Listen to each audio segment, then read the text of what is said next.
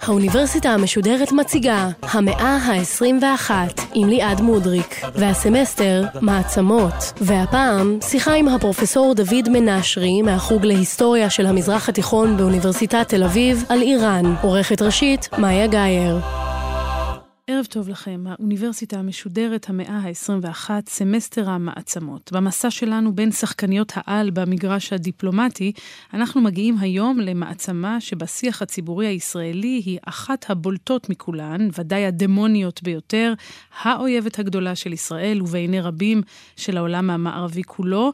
הכוונה היא כמובן לאיראן, ואנחנו הערב עם פרופסור דוד מנשרי, אה, פרופסור אמריטוס, מייסד מרכז אליאנס ללימודים איראניים באוניברסיטת תל אביב, שלום לך. שלום לך. אז חוץ מבינינו ובעיני עצמה, איראן היא באמת מעצמה? מבחינת השטח, איראן היא מעצמה. זאת אומרת, אה, בתוך איראן אפשר להכניס את גרמניה, בריטניה וצרפת ביחד, ויישאר עוד מקום לכמה מדינות אירופאיות. מבחינת המיקום, איראן היא על דרך הימית להודו, ועל הדרך היבשתית של דרך המשי. איראן היא מדינה גדולה, היום היא 85 מיליון נפש. ומבחינת הציוויליזציה, התרבות, התרומה שלה למדע, אנחנו לא יכולים לשכוח את הדברים האלה, למרות שהייתה הפסקה של המערב עשה את הקפיצת הדרך ואיראן כן. לא הלכה איתו. איראן, בעיקר מהמאה ה-20, היא מעצמה, מעצמה אזורית. פה יש שדרוג שלה לפי השאיפות של איראן, לראות בה מעבר למעצמה אזורית, ואנחנו בטח נדבר על זה בהמשך, כמעצמה שהיא גלובלית. כן. ללא ספק, איראן היום היא שחקנית במגרש של הגדולים. איראן נולדה אימפריה. אז אתה יודע מה, אולי לפני שנדון בהיותה מעצמה היום כן או לא, בוא נחזור לשורשים האלה. כמה רחוק זה הולך? זה המאה החמישית או השישית לפני הספירה, נכון? לפני זה, במאה השביעית לפני הספירה, השושלת האחמנית, אבל שהגיעה לשיאה במאה החמישית, שהדמות שלה, שהופך אותה למעצמה עולמית, זה כורש הגדול. זאת אומרת, זה מנהיג לא בשיעור קומה אזורית. הממלכה האחמנית, היא שלטה בחלקים מאירופה, עד מצרים, בבל, ובתוך הודו, ומה שעכשיו אפגניסטן ואזורים אחרים. כלומר, אימפריה רחבת ידיים. אימפריה רחבת ידיים, ענקית. והמנהיג שלה ראה את עצמו כמנהיג עולמי, הוא לא ראה את עצמו כמנהיג מקומי. אז הדמות שלו ממשיכה להיות סמל לשושלות שאחריו. והשושלת הזאת היא נמשכה עד שנת 330 לפני הספירה, ותמיד הפסקות גדולות ועולה השושלת הססנית, שהיא בעצם מייסדת מחדש אימפריה יחסית רחבת ידיים. אה, היא מעצבת את הדת הזרואסטרית באיראן. שבוא נסביר עליה קצת. אנחנו קוראים לזה דת עבודת האש. היום באיראן היא נחשבת בין הדתות שהן לגיטימיות. אז הדת קיימת ויש קבוצה גדולה יחסית של זרואסטרים באיראן, והממלכה הזאת המשיכה עד שהכיבוש המוסלמי בשנת 650 מפיל אותה. אז זאת אומרת, בעצם עד uh, המאה השביעית לספירה, איראן היא בכלל לא מוסלמית. גם במאה השביעית לא הערבים שמחו לאסלם אותם ולא הם שמחו להתאסלם. אז מה קרה? האסלאם חדר בהדרגה באיראן במשך מאות בשנים. עד שהגיעה השושלת הבאה, הספאווית, ב-1501, שהפכה את השיעה לדת המדינה, ושם מתחילה הדת.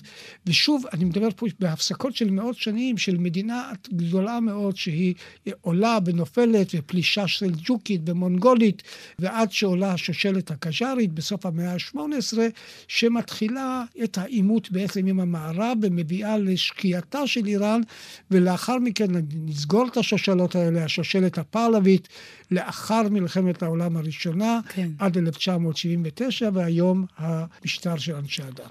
עכשיו, בשיעה הנאמנות היא למנהיג, למנהיג כן. הדתי. זאת אומרת, המנהיג הדתי זה כמו חצר של חסידים, והנאמנות היא אישית, ולכן הנאמנות היא הרבה יותר אישית והרבה יותר אדוקה בפנאטית.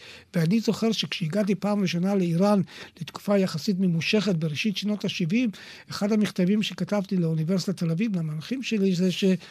האסלאם שאני רואה באיראן זה לא האסלאם שלמדנו בספרים. עכשיו, המאזינים של היום יודעים את ההבדל בין שיעה וסונה. כן. כשאני למדתי באוניברסיטה כמעט לא לימדו על הסונה. זאת אומרת, זו התחייה של השיעה. אני אגיד עוד מילה לגבי השיעה, וזה מתייחס גם לדברים של היום. השיעה זה דת של מחאה, של מאבק, של התקוממות. ולכן היו גם מומחים, כמו פרופסור דבשי מאוניברסיטת קולומביה, שהטילו ספק שהשיעה יכולה בכלל לשלוט כי היא טובה רק לאופוזיציה.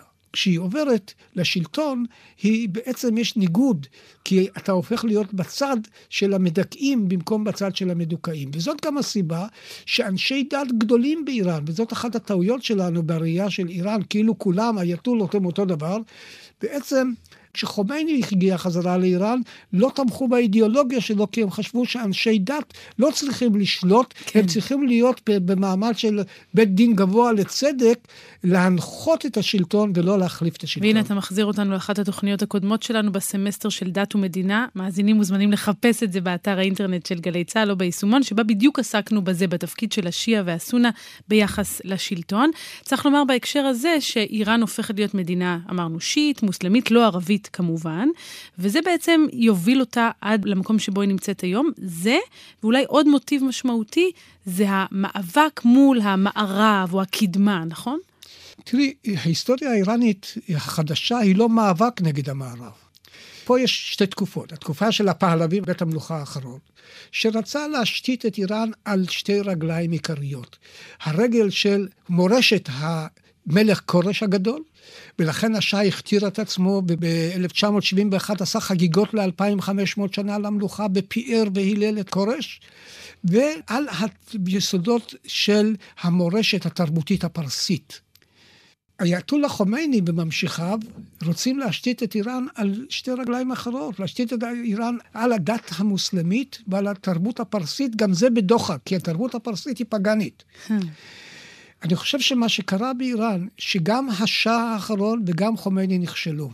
ישר רצה לדחוק את האסלאם מהחיים הציבוריים באיראן ולא הצליח. חומייני ניסה לדחוק את המערב מהחיים הציבוריים באיראן ולא הצליח. ואני חושב שהיום הזהות הפרסית מתבססת על שלוש רגליים. המורשת של המלוכה והתרבות הפרסית, השירה, הספרות, ההיסטוריה, המורשת, כן. הדת המוסלמית שיעית, ואני אפתיע אותך אולי, התרבות המערבית. מעניין. והרבה אנשים שואלים, האם המערב יכול לחזור לאיראן? המערב כבר נמצא באיראן. אנשים הולכים ברחוב וצועקים מוות לאמריקה, מוות לאמריקה, אבל השנאה לא למערב. עכשיו, היסודות שעליהן מושתתת הרפובליקה האסלאמית הם בעצם עקרונות המערב שחדרו מהמאה ה-19. למשל, החוקתיות. עלה חומני והוא יכול לשאול את עצמו למה אני צריך חוקה, כי גם בערב הסעודית אין חוקה, גם בארץ אין חוקה. כן. מדינה שמושתתת על השריעה, על החוק הדתי, לא צריכה חוקה. הוא בכל זאת נשאר נאמן לחוקתיות, הוא נשאר נאמן לחינוך המערבי שאנשי הדת התנגדו לו, ושפה הזרה הראשונה שהם לומדים כן. זה אנגלית. אבל אני רוצה לשאול אותך, כי אני חושבת שאולי יש עוד מוטיב שצריך להכניס לסקירה ההיסטורית שלנו, וזה הפיכות או התקוממויות. אני חוזרת נניח ל-1905, נכון? אז ההפיכה, ההתקוממות נגד השאה, ואחר כך אנחנו נראה עוד ועוד הפיכות, אז אולי גם זה מוטיב חוזר בהיסטוריה כן. האיראנית? זה נכון. אחד הדברים המאפיינים את איראן יחסית לעולם הערבי, כי בעולם הערבי ראינו הפיכות עממיות פה ושם מעט, אבל בעיקר באביב הערבי. לא. היה אח ורע למה שקרה ב-2011 במצרים, לוב, בחריין, מקומות סוריה, כמו שקרה באיראן. באיראן היו שתי מהפכות גדולות במאה ה-20. אין הרבה מדינות בעולם שעברו שתי חוויות מהפכניות במאה אחת. כן. והיו עוד שתי תנועות מהפכניות עוד לפני זה. כשהמשותף ביניהן הוא סלידה של האליטות והציבור הרחב ממדיניות השעה והתגבשות של קואליציות משונות. אז בוא רגע נחזור ל-1905. אז בעצם היה סוג של שיתוף פעולה בין האינטלקטואלים לבין אנשי הדת בעצם, כן. נכון? כל התנועות המהפכניות האיראניות, גם התנועה של חומייני, מושתתת על שיתוף פעולה בין תנועות מנוגדות, הבולטות ביניהן במהפכה החוקתית. מה מקשר בין אינטלקטואל שלמד במערב, שהחזון שלו לבנות מדינה חופשית, מה משותף לו ולאיש דת, שאצלו מקור החוק הוא בחוק הדתי, וההוא רוצה שמקור הסמכות הוא בעם. עכשיו, היו שני רעיונות גדולים בשוק. אחד היה החינוך החדש שהאינטלקטואלים רצו לדחוף, והשני היה פרלמנטריזם וחוקתיות. לאנשי הדת החינוך הפריע הרבה יותר מהפרלמנטריזם, כי זה משהו ארטילאי, לא בטוח. חינוך, אתה נכנס לחנך את הילד מגיל רך, כן. ואתה נכנס לנפשו, ואתה גם לוקח את המקום של המורים שהם היו אנשי דת. זה היה יותר קל להתאגד דרך העניין החוקתי, כן. וזה מוביל בעצם למהפכה הראשונה, ואז גם, כמובן, כמעט 50 שנה אחר כך, לבחירות הדמוקרטיות הראשונות באיראן. אני לא הייתי מגזים בבחירות הדמוקרטיות. יש הבדל בין מה שהיה באמת לבין מה שבדימוי, בזיכרון הקולקטיבי של הציבור האיראני. בזיכרון הקולקטיבי הייתה פה ממשלה שנבחרה כחוק, אבל התערבות מערבית דחקה את מוסדק, ראש הממשלה הנבחר, ובעצם מאז ההפיכה הזאת של 1953 הופכת להיות לאחד הסמלים של עוולת המערב והצורך להילחם נגדו. ובעצם שוב אתה מחזיר אותנו לשני הזרמים המנוגדים האלה, הצורך להילחם במערב מצד אחד, אבל מצד שני, בתקופה הזו שאחרי הבחירות ולפני המהפכה של חומייני, תהיה גם מערביזציה באיראן, נכון? הפלת מוסדק הפכה את השאה לשליט בלעדי באיראן בהדרגה.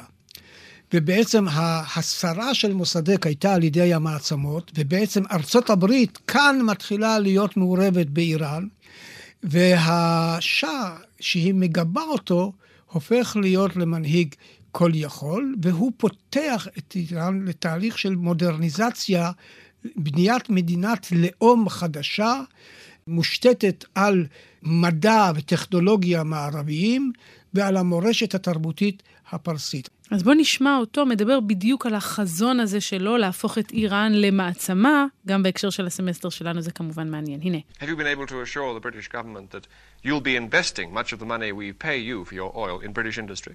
Sure, because industry. I think that our, our country in the next 10 years will be what you are today. In the next 25 years, according to other people, I'm not saying that, will be among five most prosperous countries of the world. When you become something like that, you start to act accordingly.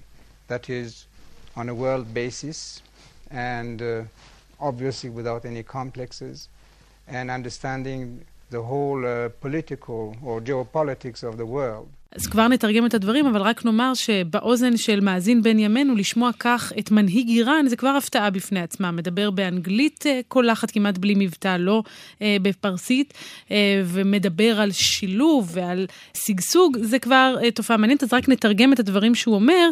הוא אומר, אני חושב שהמדינה שלנו בעוד עשר שנים תהיה שווה למדינה שלכם כיום, הוא מתייחס לבריטניה. על פי אנשים אחרים, בעוד 25 שנים איראן תהיה בין חמש המדינות המשגשגות בעולם. כשאתה הופך למעצמה כזו, אתה מתחיל להתנהג בהתאם, כלומר, מפתחים יחסים בינלאומיים, כמובן ללא סכסוכים, ומבינים את כל הפוליטיקה או הגיאופוליטיקה של העולם. זו ממש איראן אחרת. כן, אה, זה החזון, והוא כתב על זה גם כמה ספרים, ואני חושב שההיסטוריה תזכור אותו יותר לטובה ממה שזוכרים אותו מיד לאחר המהפכה האסלאמית. הבעיה שלו הייתה שהוא הגזים. כל דבר שהוא עשה, הוא הלך קצת יותר מדי רחוק. כל העניין הזה של להידמות לכורש, ולעשות חגיגות מפוארות, ובעצם להזמין את כל מנהיגי העולם, אבל את העם הפרסי הוא לא הזמין. תראי, אני הייתי שנתיים באיראן לפני המהפכה. זה היה מדהים, איראן הייתה פתוחה למערב. בחורות הלכו עם מיני, הלכת לחוף הים וראית נשים עם ביקיני, ומצד שני נשים עם רעלה שנכנסות ככה עם הרגליים לתוך המים.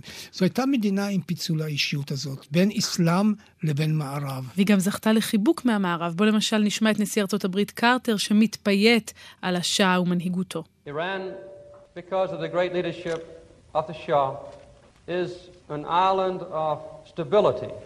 In one of the more troubled areas of the world. This is a great tribute to you, Your Majesty, and to your leadership, and to the respect and the admiration and love which your people give to you.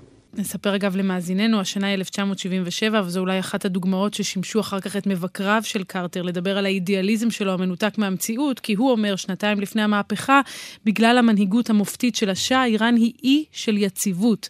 באחד האזורים הטרודים או הקשים בעולם, זו מחווה גדולה עבורך, הוד מלכותך, עדות למנהיגות ולכבוד, להערצה והאהבה שהעם שלך מעניק לך. לא התממש בסופו של דבר. אה, זה לא, זה גם לא היה נכון אז, אבל אה, נעזוב את זה, זה דצמבר 77, כשמתחילות כבר הפגנות באיראן. כן. ולקרוא לאיראן אי של יציבות, זה קצת מוזר, וזה האידיאליזם שלו. כן. הוא ראה את הדברים. דרך אגב, אותו מנהיג נטש את השאה שנה אחר כך, כשהיו מהומות, והוא לא נתן גיבוי לשאה. השאה היה אדם בודד. כשהוא הקים סביבו מערכת, שמושתתת על אנשים שהוא יכול לסמוך עליהם, לא בהכרח אנשים הכי מוכשרים. מפקדי זרועות השונים של הצבא היו יריבים אישיים אחד של השני.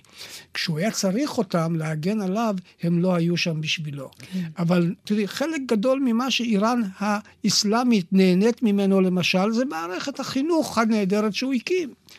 הלאומיות האיראנית. איראן היא מדינה שכמעט מחצית מאוכלוסייתה הם מיעוטים אתניים. השפה הפרסית הפכה להיות שפה משותפת בזכות השושלת הפעלמית. כך שהיו הרבה דברים טובים שנעשו, רק שאצה לו הדרך. זאת אומרת, זה אדם שחשב שהוא יודע יותר טוב מה טוב לעם שלו, הוא אומר, תעזבו אותי עם הדברים, השיטות דמוקרטיות, לא דמוקרטיות, אני אביא אותם לשם.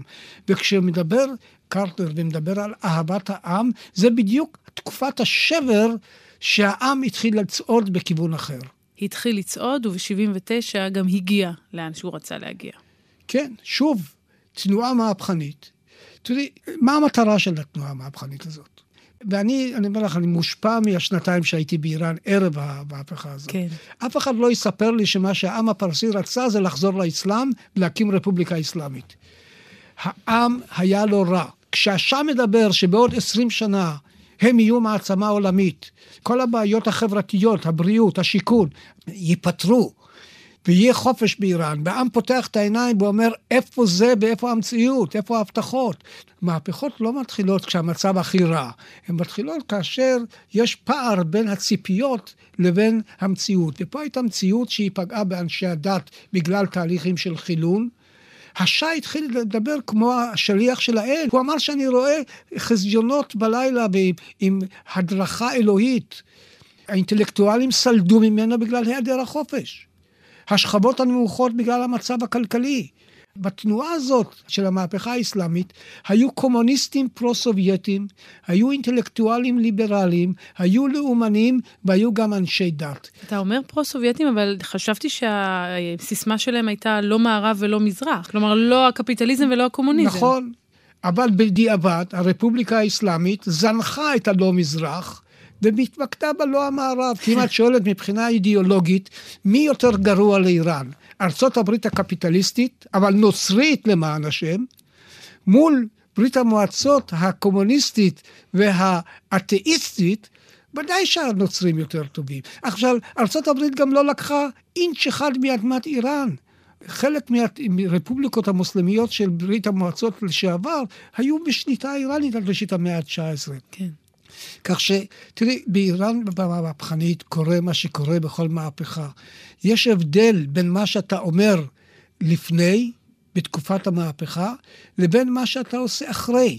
ובאופן טבעי, השלטון חושב על האינטרס לא פחות מאשר על האידיאולוגיה. ובעצם זה משנה את פניה של איראן, ואני קופצת לאיראן של ימינו, צריך לומר, התחזקה מאוד גם כמובן מנפילתה של עיראק, אבל איזו איראן אנחנו רואים לפנינו היום? זה כבר לא ביקיני בחוף הים. לא, לא ביקיני, אבל אנחנו רואים מין דואליות איראנית.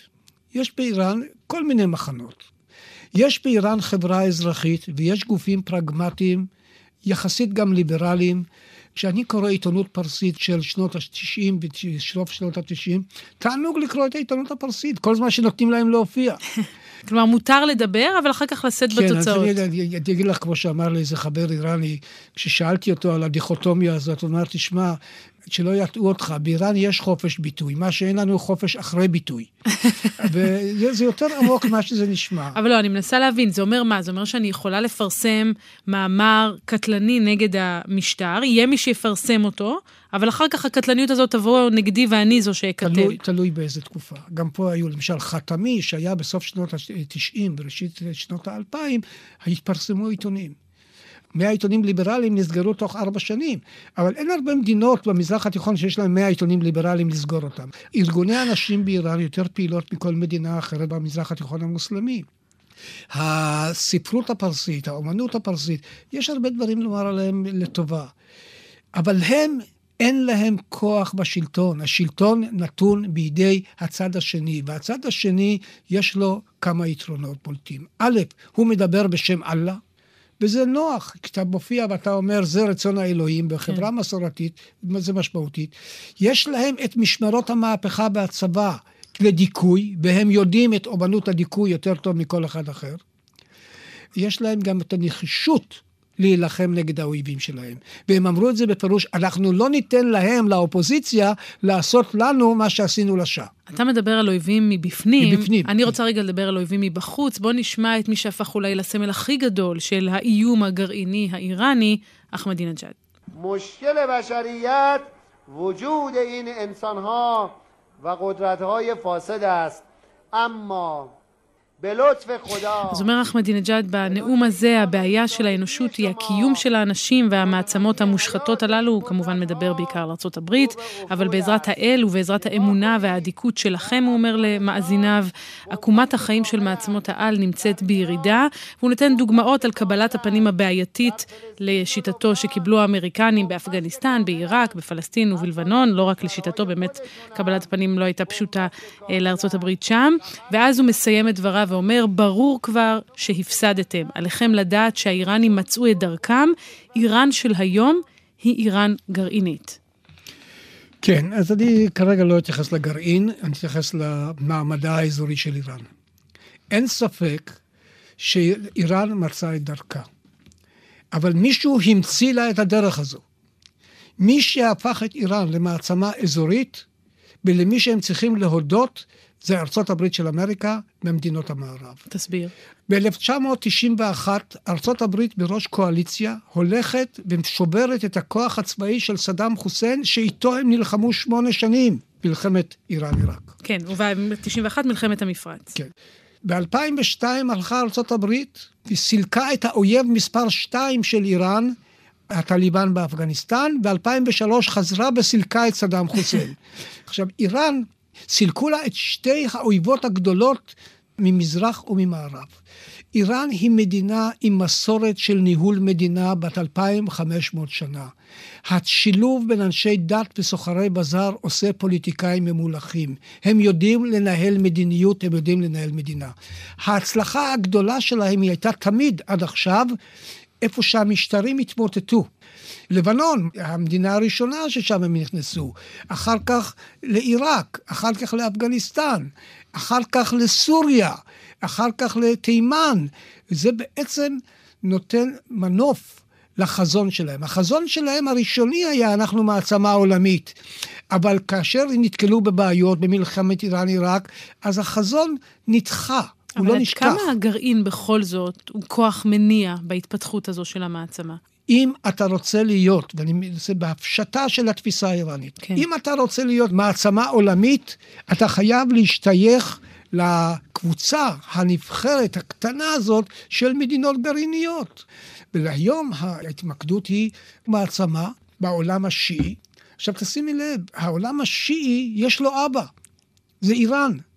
העולם הסוני על מי את מדברת? מצרים, טורקיה, ערב הסעודית? אז נכון שהשיעה הם קטנים יותר, אבל הם מלוכדים. ועכשיו הייתי אומר מילה שהיא הופכת את כל זה, חלק גדול מההצלחה האיראנית היא בגלל הכישלון של המדינות הערביות. ואני חושב שנותנים יותר מדי קרדיט לאיראן, צריך לזכור שהעוצמה של איראן נובעת גם מהחולשה של המתנגדים שלה. אבל בהקשר הזה אתה מדבר על החולשה של המתנגדים, אולי נדבר על ההסכם עם איראן, שנתפס בעיני מבקריו כחולשה אמריקנית. אובמה כמובן ניסה למכור אותו בצורה שונה לגמרי, בואו נשמע. But I do want to once again speak directly to the Iranian people. Yours is a great civilization with a vibrant culture that has so much to contribute to the world in commerce and in science and in arts. For decades, your government's threats and actions to destabilize your region have isolated Iran from much of the world. And now our governments are talking with one another. Following the nuclear deal, you, especially young Iranians, have the opportunity to begin building new ties with the world. We have a rare chance to pursue a new path a different, better future that delivers progress for both our peoples and the wider world. That's the opportunity before the Iranian people. אז אובמה כמובן כשהוא מדבר אל העולם המערבי הוא מנסה לתאר את היתרונות של ההסכם עבור העולם המערבי, אבל כשהוא מדבר אל העם האיראני, הוא אומר, יש לכם היסטוריה מפוארת ותרבות תוססת שיכולה לתרום כל כך הרבה לעולם, בכלכלה, במדעים, באומנות.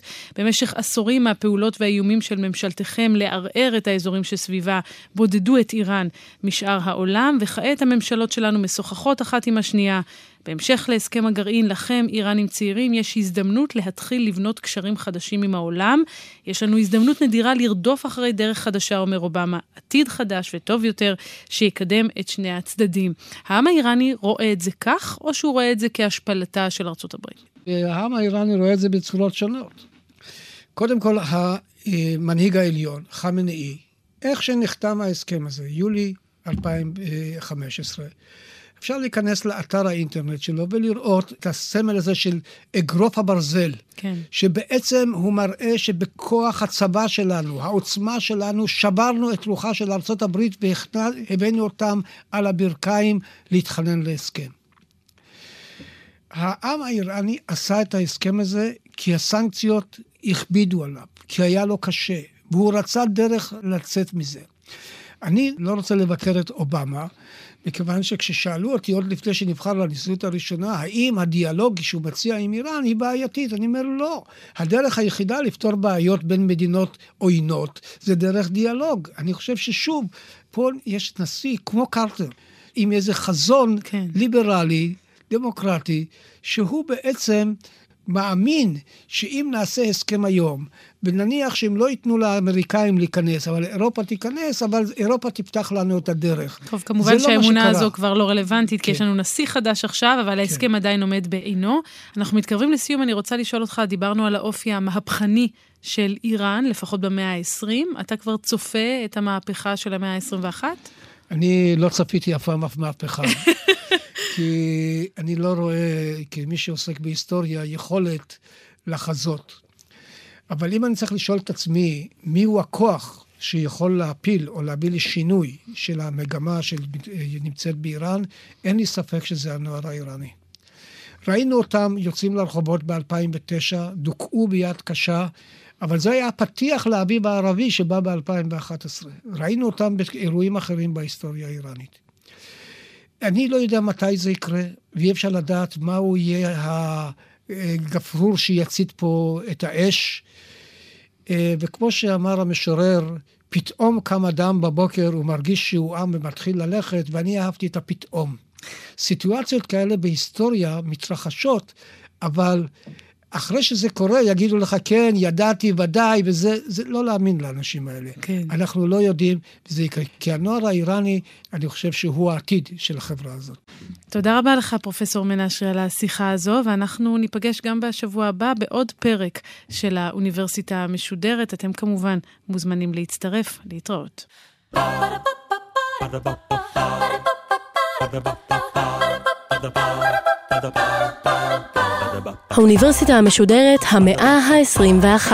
ליעד מודריק שוחחה עם הפרופסור דוד מנשרי מהחוג להיסטוריה של המזרח התיכון באוניברסיטת תל אביב על איראן. עורכת ראשית מאיה גאייר. עורכות ומפיקות תום נשר ונוגה קליין. מפיקה ראשית יובל שילר. מנהלת תוכן מאיה להט קרמן. עורך הדיגיטל עירד עצמון שמייר. האוניברסיטה המשודרת בכל זמן שתרצו באתר וביישומון של גל"צ וגם בדף הפייסבוק של האוניברסיטה המשודרת. Stop.